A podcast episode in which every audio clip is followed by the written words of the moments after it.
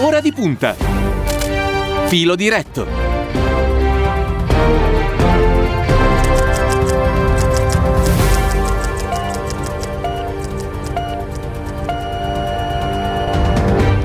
Puntualissimi alle 8.45 minuti, ancora una buona mattina da parte di Cristiano Bucchi, apriamo per l'appunto il filo diretto 342 14 26 902, il numero che resta comunque a vostra disposizione e che vi preghiamo naturalmente di utilizzare per le, vostre, per le vostre domande. Siamo ancora con la cronaca su quello che ieri è stato l'insediamento di Joe Biden con eh, i numeri anche che restano naturalmente di quella che è stata la presidenza Trump eh, appena conclusa, numeri che riguardano prima di tutto naturalmente l'emergenza Covid con gli Stati Uniti che continuano a registrare un numero impressionante di vittime, siamo oltre eh, 400.000 morti in questi, in questi, mesi. Allora nel frattempo in collegamento ci ha raggiunto eh, l'onorevole Emanuele Fiano che è il responsabile esteri del Partito Democratico. Buongiorno e benvenuto a Radio Immagina.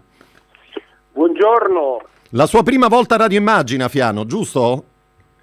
Sì, è la prima volta e sono veramente contento e grato che ci sia questo nuovo strumento di comunicazione del Partito Democratico e quindi auguro a tutti noi buon lavoro e, e credo che sarà uno strumento molto importante in questo tempo così difficile. Ce l'auguriamo naturalmente. Fiano, allora il tema del discorso di Joe Biden eh, è stato molto chiaro ieri, no? unire l'America. Allora la prima domanda che le faccio è proprio questa, ce la farà il neopresidente americano, il 46esimo presidente, a riunire l'America che oggi appare veramente divisa in due, in due blocchi, in due mondi distinti? Beh, forse non è solo l'America che è divisa in due blocchi distinti, forse c'è uno scontro senza forse che attraversa l'Occidente, che attraversa le democrazie liberali, tra populismo e democrazia, tra, tra demagogia e riformismo, e, e tra sovranismo e voglia di cooperazione. E non è solo un fatto americano, ovviamente che questa divisione abbia colpito la più grande potenza del mondo e l'emblema della forza della eh, democrazia ha atterrito tutti noi. La, l'assalto al Senato di pochi giorni fa eh, dei più scatenati tifosi di Trump ha atterrito per il simbolismo che era insito in quell'immagine, e cioè l'idea, secondo me, ripresa molto giustamente da Biden nel discorso di ieri della fragilità delle democrazie.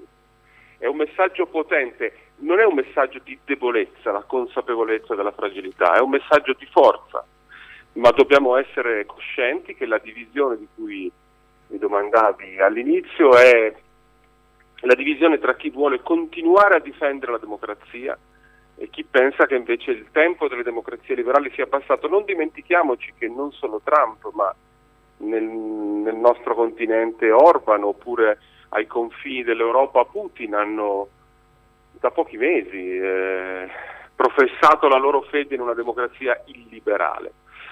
E quindi sarà un lavoro molto difficile per Joe Biden. Non dimentichiamoci che oltre 70 milioni di americani hanno votato per Trump e quindi forse per una parte di questi, non certo per tutti i repubblicani, eh, quello di ieri non era un giorno di festa e la democrazia riconquista l'unità di cui parla Biden anche con l'efficacia delle proprie realizzazioni, l'efficacia in campo sociale, ai nostri giorni in campo sanitario, in campo economico e la cura della condizione materiale delle persone anche la medicina per la salvaguardia della democrazia. Certo. Allora, benvenuto a Radio Immagina anche a Gianni Riotti, editorialista della stampa. Buongiorno. Buongiorno Cristiano, buongiorno agli ascoltatori. E grazie, e grazie, per essere con noi. Allora, come ricordava Emanuele Fiano, che in collegamento, il difficile per il neopresidente eletto viene, viene adesso. Riotta, vorrei che tu ci aiutassi un pochino eh, come dire, a, a, capire il momento eh, che, che, poi riguarda anche l'insediamento di, di Joe Biden. No? Allora, eh, io do qualche, qualche, numero. C'è una maggioranza molto risicata al congresso, eh, c'è una Corte Suprema che è dominata dai conservatori, ci sono 27 governatori repubblicani pronti in qualche modo a dare battaglia, passami il termine. Ci sono, come ricordava Fiano, 74 milioni di persone che alle ultime elezioni hanno votato Trump. Um, com'è possibile lavorare se, eh, come dire, il, il, profilo, il contorno attorno al quale si muove poi l'azione del neopresidente è questo? Allora Cristiano, fammi cominciare prima, mi scuso, eh, con uno spot perché sì. eh, sto leggendo il libro di eh, Emanuele Fiano sul suo papà ed è fantastico e, e lo saluto e, e, quindi vorrei dire a tutti Grazie. gli ascoltatori di leggerlo perché è un libro fantastico non solo per la storia che racconta ma anche per come la racconta. Quindi permettimi di fare uno spot non è a mio favore non è, non è organizzato eh, lo diciamo agli ascoltatori no no no no, no, no, no ma non è, non è, organizzato sono stato diciamo da in tantissimo tempo amico della famiglia Fiano certo. sia italiana che americana ma questo non mi fa nessuna, nessuna ombra nel dire leggete questo libro. Allora eh, permettimi Cristiano di dirti questo. Nella tua domanda si allunga l'eterna nera ombra del cupo pessimismo della sinistra italiana che infinite addusse lutti agli achei eh, sì. e dal 1921 a oggi. Allora fammi dire le cose come stanno. Dall'altra parte, la risicatissima maggioranza al Senato che tu dici, se mi avessi chiesto un mese fa, io ti avrei detto che non ci sarebbe stata, perché ero molto dubitoso che si riuscissero a vincere i due eh, senatori in Georgia, sì. il eh, 5 gennaio, invece mio figlio diceva che, si, che, è americano, che si sarebbero vinti, aveva ragione lui. Numero uno.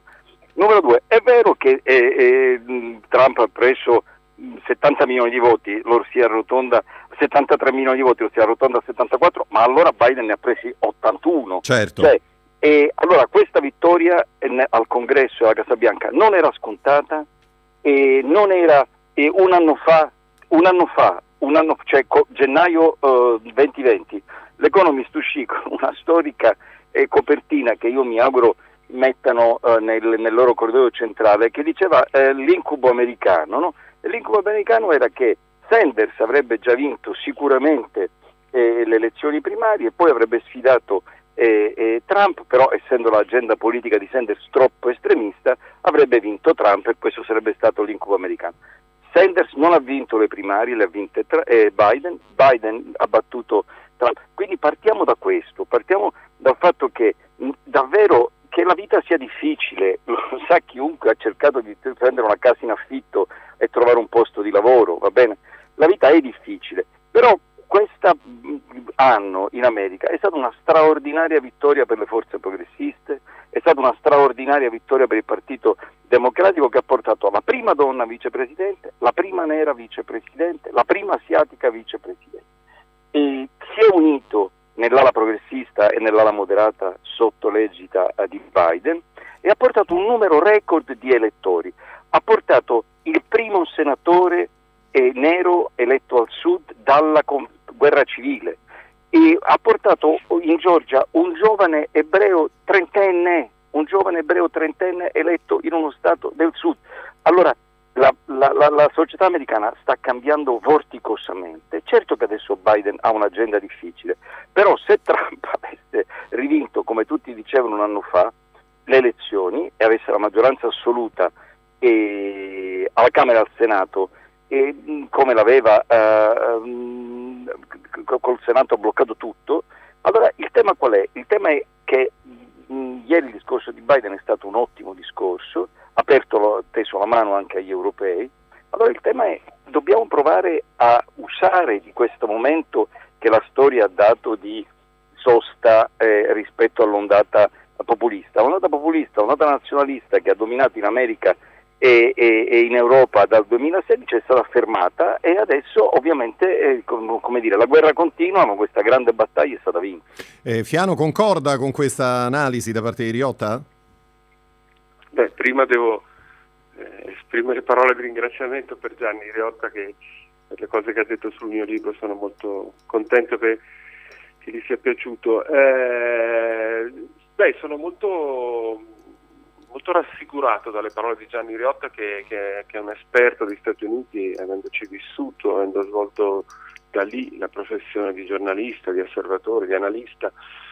Eh, io penso che che dovremmo toglierci dalla testa, eh, riprendo anche la tua domanda iniziale Cristiano, che nelle democrazie non ci sia battaglia, ci sarà sempre, perché le democrazie non sono sempre rassicuranti, non è che possono, le democrazie eh, ricercano valori e principi che non vanno bene a tutti, perché la natura dell'uomo è anche è ancora in parte tribale, eh, come mostravano quei, quegli elmi dei, eh, degli, di coloro che sono insorti e hanno attaccato il Senato degli Stati Uniti. Ho, ho riflettuto molto su perché ci fosse quell'elmo con le corna che guarda caso assomigliava ad altri elmi con le corna che in qualche prato del nord dell'Italia, come Gianni sa bene, abbiamo visto in altre manifestazioni.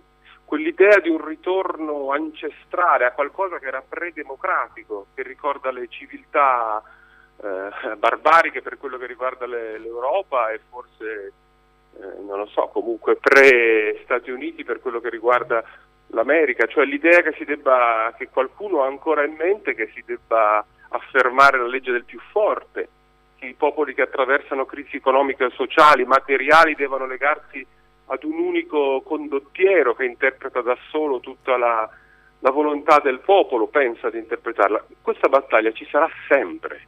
La battaglia per la democrazia sarà eterna ed è dunque un grandissimo giorno quello di ieri. Ha ragione Giarniotta a ricordarci che solo fino a pochi mesi fa e forse purtroppo nella tragedia la pandemia ha influito eh, su questa vittoria di, di, Joe Biden e sul cambiamento di ragionamento o di, di, scelta di militanza di campo di alcuni americani, questo non lo so, ma eh, quella battaglia per la democrazia ci sarà sempre, c'è negli Stati Uniti, c'è in Europa per le cose che ho raccontato prima e per le cose che hanno detto in Europa in questi anni demagoghi, populisti di destra, i sovranisti, ma e noi adesso siamo contenti ci rallegriamo e siamo tifosi della svolta dell'Europa, ma non dimentichiamoci che in Europa hanno seduto governi o ci sono leader che hanno lottato contro quella svolta e non è, non è dissimile anche se ha delle radici diverse, delle tradizioni diverse.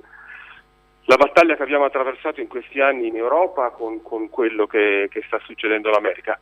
Dobbiamo dire che l'America ha avuto una reazione straordinaria faccio un parallelo che c'entra poco, però tutte le volte che voi dite che Cristiano Bucchi ha detto, che Gianni Riotta ha detto la maggioranza risicata al Senato, un voto di più al Senato, eh, insomma non è che io possa non pensare ai giorni nostri, alle difficoltà di avere maggioranze consolidate per un governo sia da noi qui che anche in altre democrazie. È, è un tema che ci accompagnerà, che accompagna la nostra generazione, quella della fragilità, una parola che così tanto ha usato Biden in questi giorni. È una fragilità per la quale bisogna combattere, ma la democrazia ha le sue risorse, ma ci sarà sempre questa fragilità e questa battaglia. Certo, vorrei ricordare una, una, cosa ai nostri ascoltatori, tanto per tornare sul libro di Emanuele Fiano, che il 27 gennaio, in occasione proprio del giorno della memoria, parleremo del libro alla riimmagina, in particolare nel pomeriggio nella nostra rubrica Good Night and Good Luck. Insomma, ci tenevo per, eh, per dare un'informazione in più. Riotta, um, tu sei stato, sei stato di recente negli Stati Uniti eh, e hai raccontato un paese che tu conosci, conosci molto bene.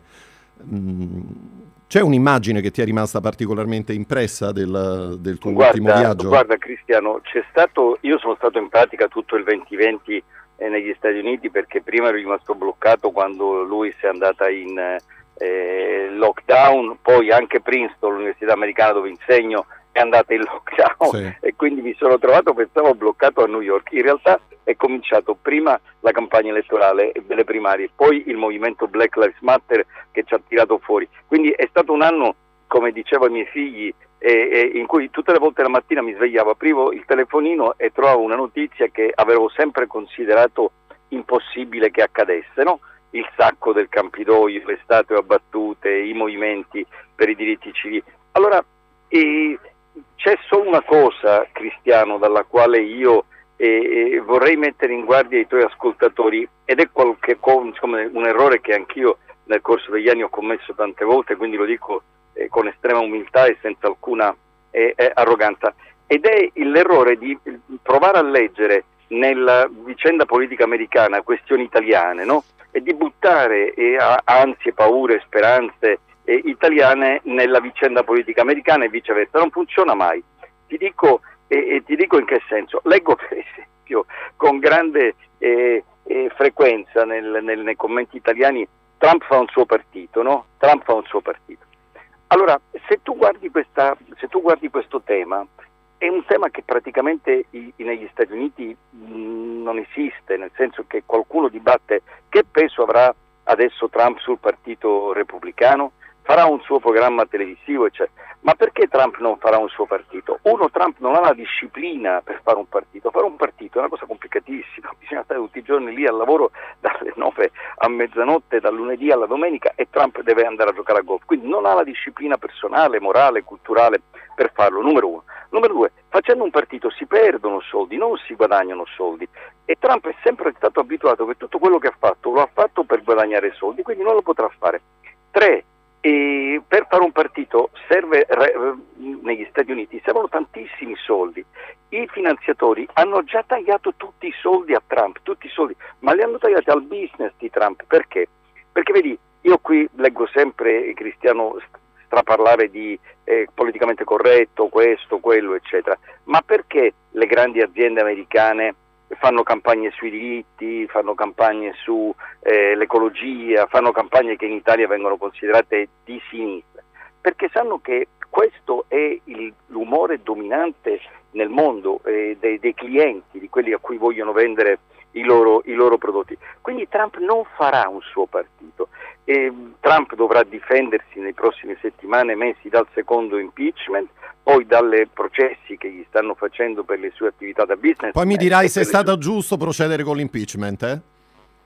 E, ehm, e, ehm, Cristiano, di nuovo questa è una domanda straordinariamente italiana, no? Cioè, quando tu mi chiedi se è stato giusto o se è stato ingiusto, tu mi chiedi è convenuto o non è convenuto ai democratici? Probabilmente Biden non voleva l'impeachment perché l'impeachment dovrà ovviamente eh, rinsaldare i, i, democ- i, repubblicani al Senato che si dovranno andare sulle barricate a difesa del, del, loro ex presidente da una parte e dall'altro si perderà un sacco di tempo che invece lui voleva dedicare a farsi nominare approvare in Senato i membri del suo governo, i membri del suo staff. Eh, però qual è l'obiezione che ti fa la Pelosi, qual è l'obiezione che ti fa, ma che ti fanno anche per esempio Liz Cheney che è una deputata eh, repubblicana, la figlia del durissimo Falco eh, Dick Cheney che è stato vicepresidente di George Bush, no, figlio, vi ricordate anche il film che c'è stato durissimo, un uomo di destra, perché la figlia di eh, Cheney ha votato a favore dell'impeachment? Perché il Partito Repubblicano ha capito che o esce dall'ombra di eh, Trump, oppure è morto. Il senatore repubblicano Ben Sasse ha scritto un bellissimo, bellissimo saggio sulla rivista The Atlantic in cui dice se noi continuiamo a seguire gli estremisti, QAnon, i Proud Boys, le milizie, andiamo da nessuna parte. Quindi l'impeachment, se una maggioranza del congresso, in questo caso la Camera, ha la sensazione che il Presidente abbia commesso il reato peggiore che un Presidente può compiere, cioè insurrezione armata contro i poteri dello Stato, perché di questa, questa è l'accusa, e, e, e doveva, doveva, fare l'impeachment, convenga o non convenga, però guarda che due giorni fa l'ex capo della maggioranza repubblicana al Senato, che è un uomo di ultradestra, Mitch McConnell, e che per quattro anni non ha aperto mai bocca contro eh, eh, Trump, anche perché sua moglie era ministro eh, con Trump, ha detto la rivolta al Campidoglio è stata provocata, è stata provocata dal presidente Trump, quindi gli ha messo direttamente. Quindi vediamo questo è un impeachment diverso dall'altra, dall'altra volta ed è salutare perché aprirà un esame di coscienza tardivo, ma lo apre dentro i repubblicani. Sull'effetto Camana non ti chiedo nulla, se no mi dice che è una domanda italiana sempre. No, scherzo, scherzo. scherzo. Era una battuta io, naturalmente. No, io scherzo. E, ehm, non è vero che non avrà potere, mh, mm, qualcuno ha già scritto non avrà potere, avrà molto potere, uno perché eh, Biden per vecchissima consuetudine, ieri giustamente, poco fa giustamente eh, Emanuele Fiano ricordava che cosa è la politica. Allora, eh, Biden è un politico collegiale, Biden è un politico abituato alla collegialità, è stato collegiale con eh, eh, Barack Obama al congresso, a, a, a trovare il compromesso in, in, politica. E con grande attenzione ascolterà eh, la Camera e poi con un presidente che ha 78 anni è ovvio che eh, lei avrà molte... Mm, Biden si concentrerà sulle cose importanti, disfare l'eredità politica del trumpismo e combattere la pandemia e riportare l'America nel mondo e, e battersi per uscire dalla crisi economica in cui i ceti popolari stanno. E queste quattro sfide, capisci già, ognuna di queste è ciclopica, quindi alla Camera rimane un'enorme, un'enorme agenda e sicuramente sarà mh, molto importante il suo contributo che noi seguiremo naturalmente. Riotta, grazie per essere stato con noi, una buona grazie mattina e buon lavoro. Arrivederci. Buon lavoro grazie. Voi, Arrivederci. Fiano, allora abbiamo sentito di, di, un politico Biden collegiale, come diceva per l'appunto l'editorialista della stampa. Ehm, vedevo quello che ieri ha detto il vice ministro russo eh, sull'insediamento di Joe Biden. Ha detto che la Russia non si aspetta niente di buono dal futuro presidente degli Stati Uniti e crede che la sua politica estera sarà guidata dalla russofobia. In termini politici, eh, con il governo Biden, secondo lei che cosa potrà succedere in questo senso?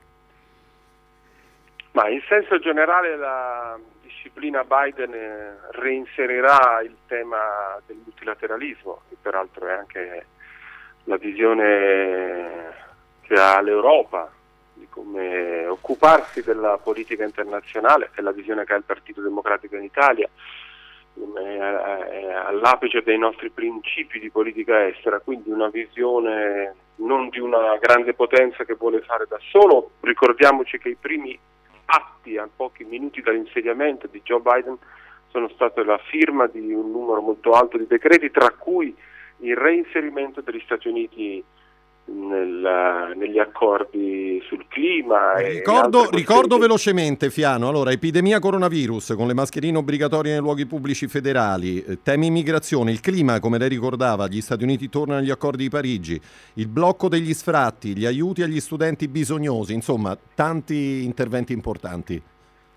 Quindi ehm, Ovviamente anche nel, nel, rapporto con le altre grandi potenze, non è che sia finito diciamo, il confronto tra gli Stati Uniti e le altre grandi potenze, però sotto un'ottica certamente diversa eh, da quelle di Trump. Non dimentichiamoci che Joe Biden è un esperto della politica internazionale vista dal punto di osservazione sia del Senato degli Stati Uniti, dove lui ha presieduto la Commissione Esteri per lungo tempo, sia dal punto di osservazione della vicepresidenza che ha avuto della presidenza Obama. È un conoscitore del mondo internazionale, mm, io credo che la, la reazione russa sia un mettere eh, le mani avanti per far sapere agli Stati Uniti che la Russia dire, non si fa intimorire dal nuovo corso, ma io credo comunque che noi vedremo dei cambiamenti. C'è non solo il rapporto con la Russia, c'è il rapporto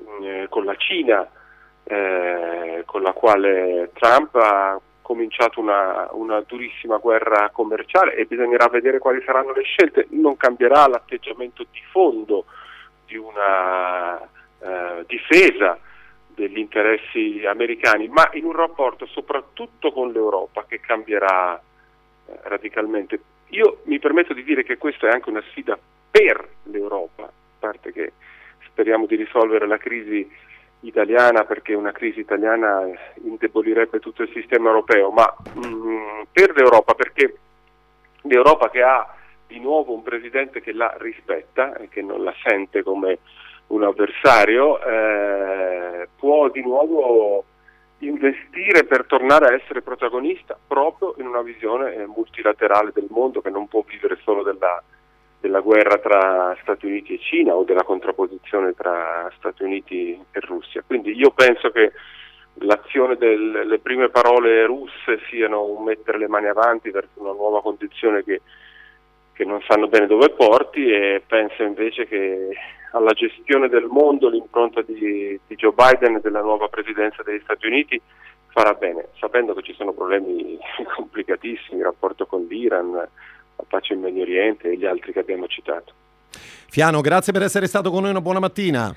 Grazie a voi, buon lavoro. Arrivederci, arrivederci e grazie. Ben trovata alla capogruppo del PD in Commissione Esteri, Lia Quartapelle, buongiorno.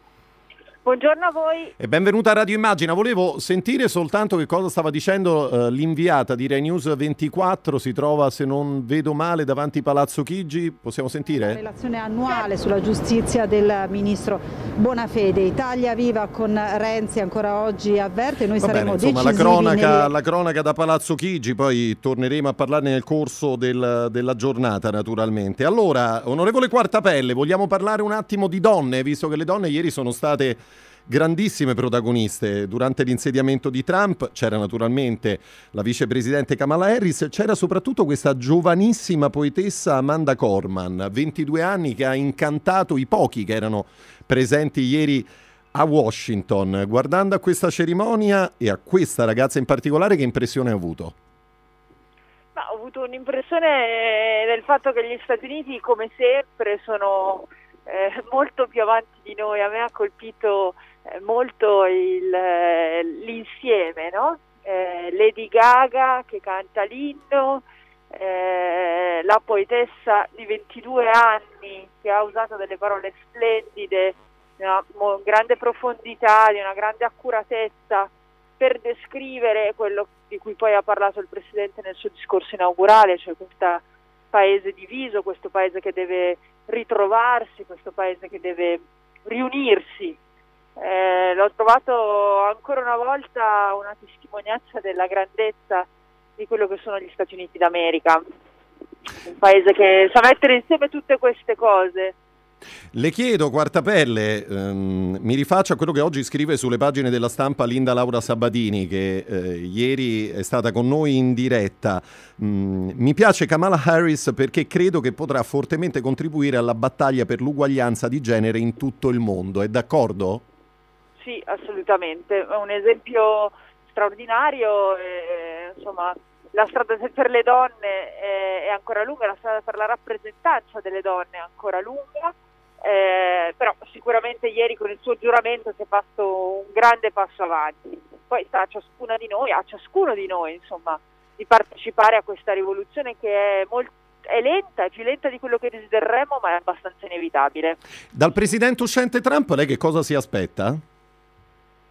Niente di più di quello che sta già facendo, cioè questo comportamento così da bambino offeso e che però insomma gioca con delle cose molto più grandi di lui. Eh, quindi purtroppo non, non, non, si possono avere delle buone aspettative. Io però ho delle aspettative invece eh, molto forti e positive rispetto al sistema intorno a Trump, cioè non, non parlo della sua famiglia, parlo del Partito Repubblicano parlo del sistema istituzionale che lo ha sostenuto durante la sua presidenza. Mi sembra invece che diciamo, ci sia una forte reazione eh, del sistema eh, statunitense eh, che testimonia il fatto che la democrazia è un processo e tutti dobbiamo partecipare per rafforzarla e tenerla in vita e continuare a riaffermarne valori e pratiche. Ma più in particolare nel dibattito in corso in Casa Repubblicana che cosa si aspetta? Insomma, perché mi sembra che c'è da seguire con molta attenzione no? anche questo, aspetto. Ma mi sembra che eh, i gesti sconsiderati del Presidente Trump stiano in realtà accelerando una transizione del Partito Repubblicano che a questo punto non può che lasciarlo da solo. Hanno iniziato a votare nell'impeachment, hanno iniziato insomma, a a cambiare opinione, a fare quella transizione che prima avviene meglio è, prima ci si allontana da Trump meglio è per il Partito Repubblicano, ma anche per la democrazia americana e anche per l'alternanza. E anche per l'alternanza. Senta, riconquistare la fiducia dei cittadini nelle istituzioni e nella democrazia, praticamente, guardando agli Stati Uniti naturalmente, eh, chiusa l'era Trump, che cosa significherà materialmente? Non è una cosa che si può fare tutto d'un botto, è una cosa che si fa giorno per giorno con le pratiche, con eh, l'attenzione eh, quotidiana alle esigenze dei cittadini, con la capacità di correggersi e di ascoltare e di rispondere. È una, è una pratica, non è una, una ricetta magica che si può avere da un giorno con l'altro. C'è chi teme addirittura, l'avrà letto sui giornali, una guerra civile negli Stati Uniti. Lei è della stessa opinione? Ma io sono rimasta colpita molto favorevolmente, come dicevo, eh, dal fatto che eh, è vero, c'è stato un attacco armato a, ai luoghi della democrazia. È vero, Trump ha avuto tantissimi sostenitori alle elezioni, d'altronde sarebbe difficile che non fosse così in un sistema dove ci sono solo due candidati, insomma. Il secondo candidato, anche se perde, prende sempre tantissimi voti, non è detto che chi lo vota condivida tutto di lui o condivida tutto di quello che pensano le frange più estreme. Però mi ha colpito molto di come poi alla fine il sistema abbia reagito.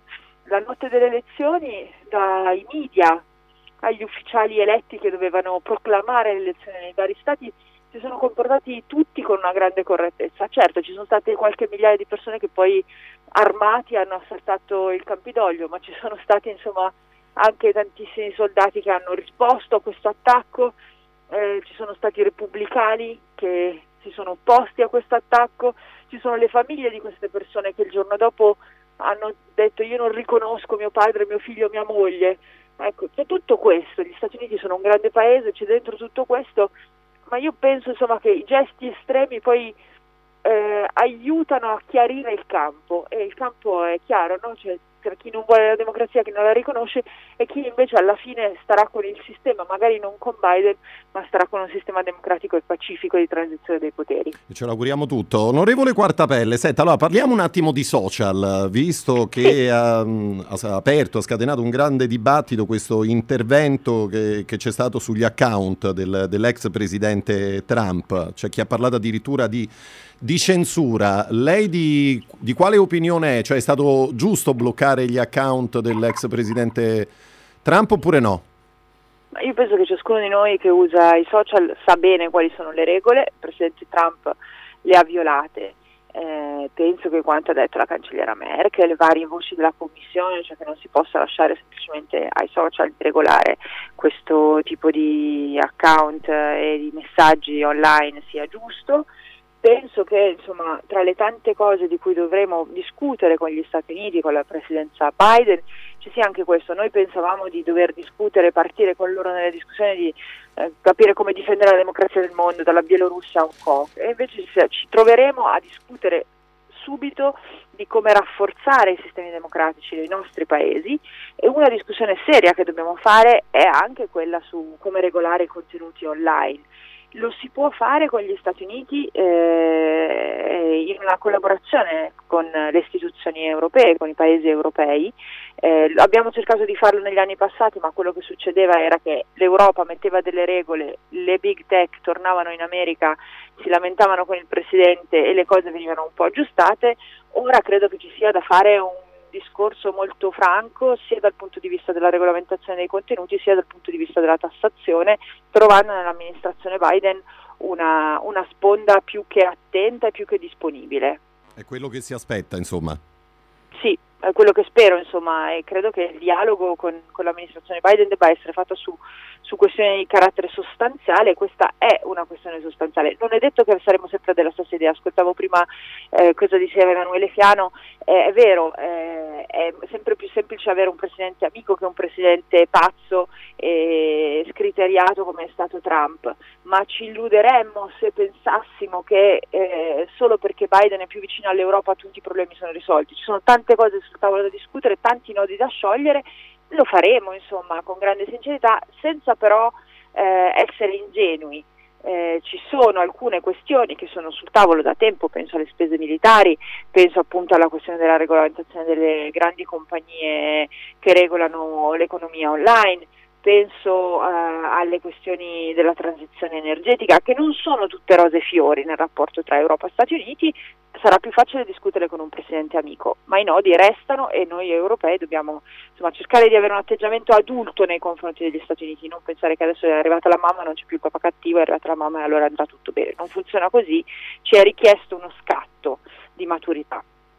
Eh, Quartapelle, ultima domanda, torniamo un attimo a parlare del, dell'emergenza Covid, perché secondo molti osservatori la presidenza Biden avrà successo se il presidente saprà gestire in fretta questo immenso problema. Mm, ha già fatto sapere Biden che ci saranno 100 milioni di persone vaccinate nei primi 100 giorni di, di amministrazione. Lei pensa che Biden riuscirà, dire, a mantenere questa promessa e che effettivamente è quella la prima risposta da dare all'opinione pubblica statunitense?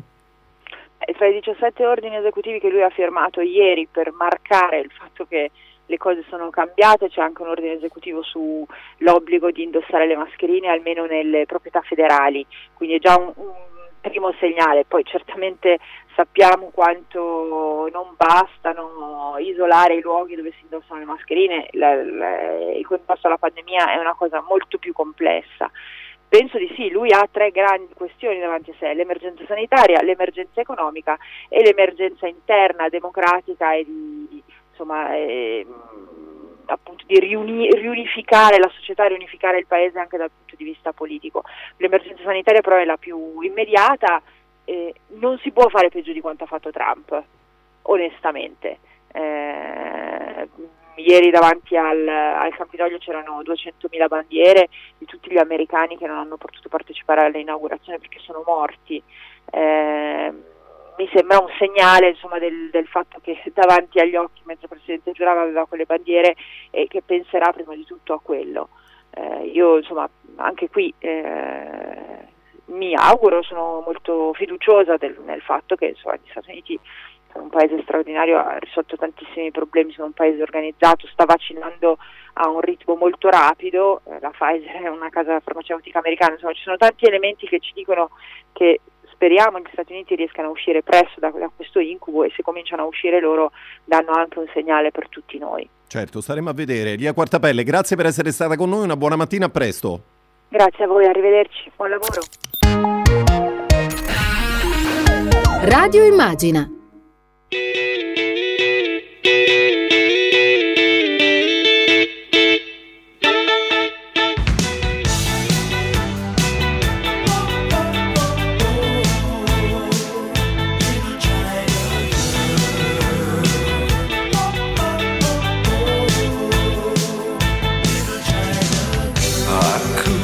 escape this feeling with my China girl.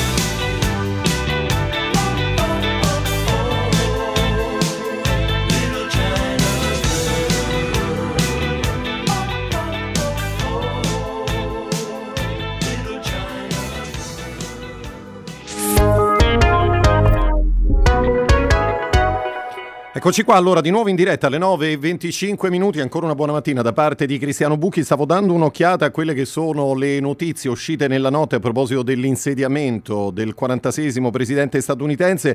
Ci sono persino gli auguri del re di Giordania, Abdullah eh, II, che dopo la cerimonia di insediamento in un messaggio apparso sul suo profilo Twitter eh, ha elogiato il partenariato strategico e la durevole amicizia esistente fra i due paesi e ha detto non vediamo l'ora di lavorare con voi per perseguire pace e, prosperi- e prosperità eh, go- globale. Così ha concluso per l'appunto il re di Giordania. 3 42 14 26 902 il numero per i vostri messaggi. Sono arrivati nel frattempo molti messaggi di auguri e di in bocca al lupo alla radio. Ringraziamo naturalmente tutte le ascoltatrici e tutti gli ascoltatori. Per il momento invece noi apriamo una nuova rubrica che troverete quotidianamente con uh, il palinsesto di Radio Immagina e che ci porta uh, delle informazioni importanti che arrivano questa volta dalla Camera dei Deputati. Ascoltiamo.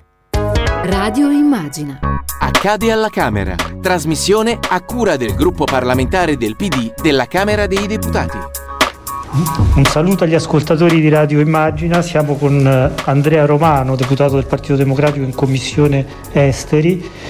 Il Partito Democratico ha portato in Parlamento il caso di Alexei Navalny, eh, forse il più importante degli oppositori al presidente Putin in questo momento.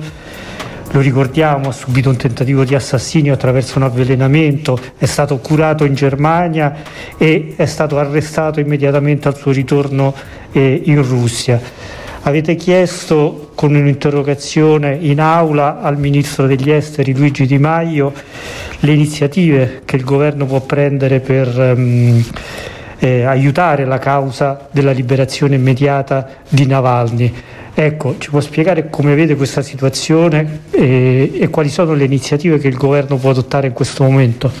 Beh, il caso di Alexei Navalny è particolarmente significativo perché il dissidente, di questo si tratta, è diventato il simbolo più eh, visibile sia in Russia che all'estero eh, del problema che ha il regime di Putin con i diritti umani. Ricordiamo che Navalny non è tanto il capo di un movimento politico, di un partito politico, è, nasce appunto come blogger, come un diciamo, libero pensatore, se così si può dire, che si attiva eh, innanzitutto sulla rete aggregando opinione pubblica intorno eh, a scandali che coinvolgono l'amministrazione Putin, lo ha fatto nel corso degli anni con molta coerenza e aggregando intorno a sé l'attenzione appunto dei media internazionali, dell'opinione pubblica occidentale, ma anche di, di molti cittadini russi e è stato colpito per questo diciamo, dalla repressione russa. Eh, abbiamo appunto ricordato il tentativo di avvelenamento messo in atto di fatto dai russi, anche se poi Putin ha negato di essere stato coinvolto. Devo dire che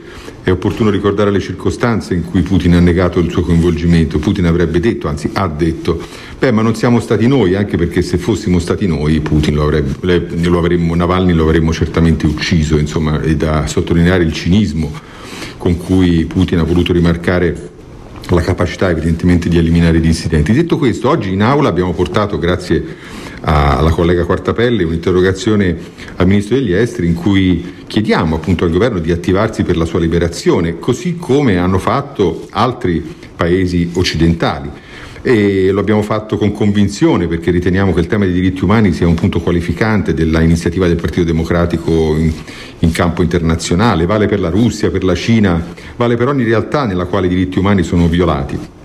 E grazie alla nostra iniziativa il eh, Ministro degli Esteri ha reagito e ha risposto in maniera a nostro parere soddisfacente, cioè ha definito, come già aveva fatto nei giorni scorsi, del tutto ingiustificato l'arresto di Navalny e ha ribadito l'impegno del governo per la liberazione. Naturalmente il punto è quali strumenti possono essere attivati. Sono al momento strumenti di pressione politica sul Cremlino e su Putin. Quello che sta avvenendo è appunto la convergenza di molti governi occidentali eh, intorno alla condanna di questo arresto, intorno alla sottolineatura del grave deficit di diritti umani esistente in Russia e dunque nella richiesta della liberazione di Navalny ed è un percorso che intendiamo proseguire con tutti gli strumenti politici e di governo. Ecco, come ha detto ci sono degli aspetti cruciali che riguardano i diritti umani, i valori della democrazia. Quindi mh, questa vicenda ha suscitato importanti reazioni in tutto il mondo, a cominciare dal Presidente degli Stati Uniti Biden, ma ci può essere un ruolo dell'Unione Europea su questa vicenda? Ci può essere e ci deve essere, naturalmente l'Unione Europea si qualifica molto sul tema dei diritti umani, è una potenza, viene definita una potenza civile, magari non così dire, rilevante sul piano militare, ma assolutamente rilevante nel suo ruolo morale, di indirizzo della comunità internazionale su temi qualificanti come sono appunto quelli dei diritti umani. Ed è fondamentale che l'Unione Europea assuma una posizione netta nei confronti dell'arresto di Navalny nello specifico, ma nei confronti anche del tema dei diritti umani e delle loro violazioni in Russia. D'altra parte l'Unione Europea lo ha già fatto in questi anni, ehm, anche prendendo diciamo, posizione in maniera molto netta rispetto all'invasione russa della Crimea, all'annessione del tutto illegale che la Russia ha operato nella Crimea ai danni dell'Ucraina. Eh, naturalmente noi conosciamo la posizione italiana che sosteniamo relativamente alle sanzioni contro la Russia, nessun automatismo, ma diciamo, un utilizzo delle sanzioni economiche come leva per spingere la Russia ad essere più dire, rispettosa degli standard internazionali, sia per quanto riguarda il rispetto dei confini, sia per quanto riguarda la fine del conflitto in, eh, in parti dell'Ucraina, sia per quanto riguarda appunto il rispetto dei diritti umani incluso il caso ultimo di Navalny. Quindi la nostra azione continuerà a livello europeo grazie e potrà sostenersi adesso anche grazie al sostegno ritrovato degli Stati Uniti. Abbiamo da oggi, possiamo dire, con Biden una sponda fondamentale dove gli Stati Uniti tornano ad essere una potenza che lavora per i diritti umani, ripeto, dovunque questi diritti umani vengano violati, sia la Russia sia la Cina, dovunque questi diritti vengano violati, possiamo contare come Unione Europea sul sostegno attivo e fattivo di, di, Washington e quindi di una potenza che torna ad essere multilaterale e torna ad essere schierata sul tema dei diritti umani. Grazie ad Andrea Romano, un saluto ai nostri ascoltatori dall'ufficio stampa del gruppo del Partito Democratico alla Camera. Radio Immagina. Accade alla Camera. Trasmissione a cura del gruppo parlamentare del PD della Camera dei Deputati. E con Accade alla Camera noi di fatto siamo giunti al termine dell'appuntamento con Ora di Punta che torna, ve lo ricordo, domani mattina puntuale dopo il giornale radio delle 8. A me non resta che ringraziare tutta la squadra, Stefano Minucci in redazione, Domenico Carillo, Elenia Daniello alla parte tecnica, Silvio Garbini e Antonio Palmucci per quanto riguarda lo streaming. Ricordarvi quello che è il numero che comunque resta a disposizione 24 ore su 24 per le vostre segnalazioni o domande, il 342 14 26 902. Vi ricordo anche l'appuntamento alle 18 con Tiziana Grande e la sua Piazza Grande. Anche oggi eh, tante notizie, tanti, tanti ospiti, quindi non perdete l'appuntamento. Noi invece ci ritroviamo domani mattina puntuali alle 8 da parte di Cristiano Bucchi. Una buona giornata e a presto.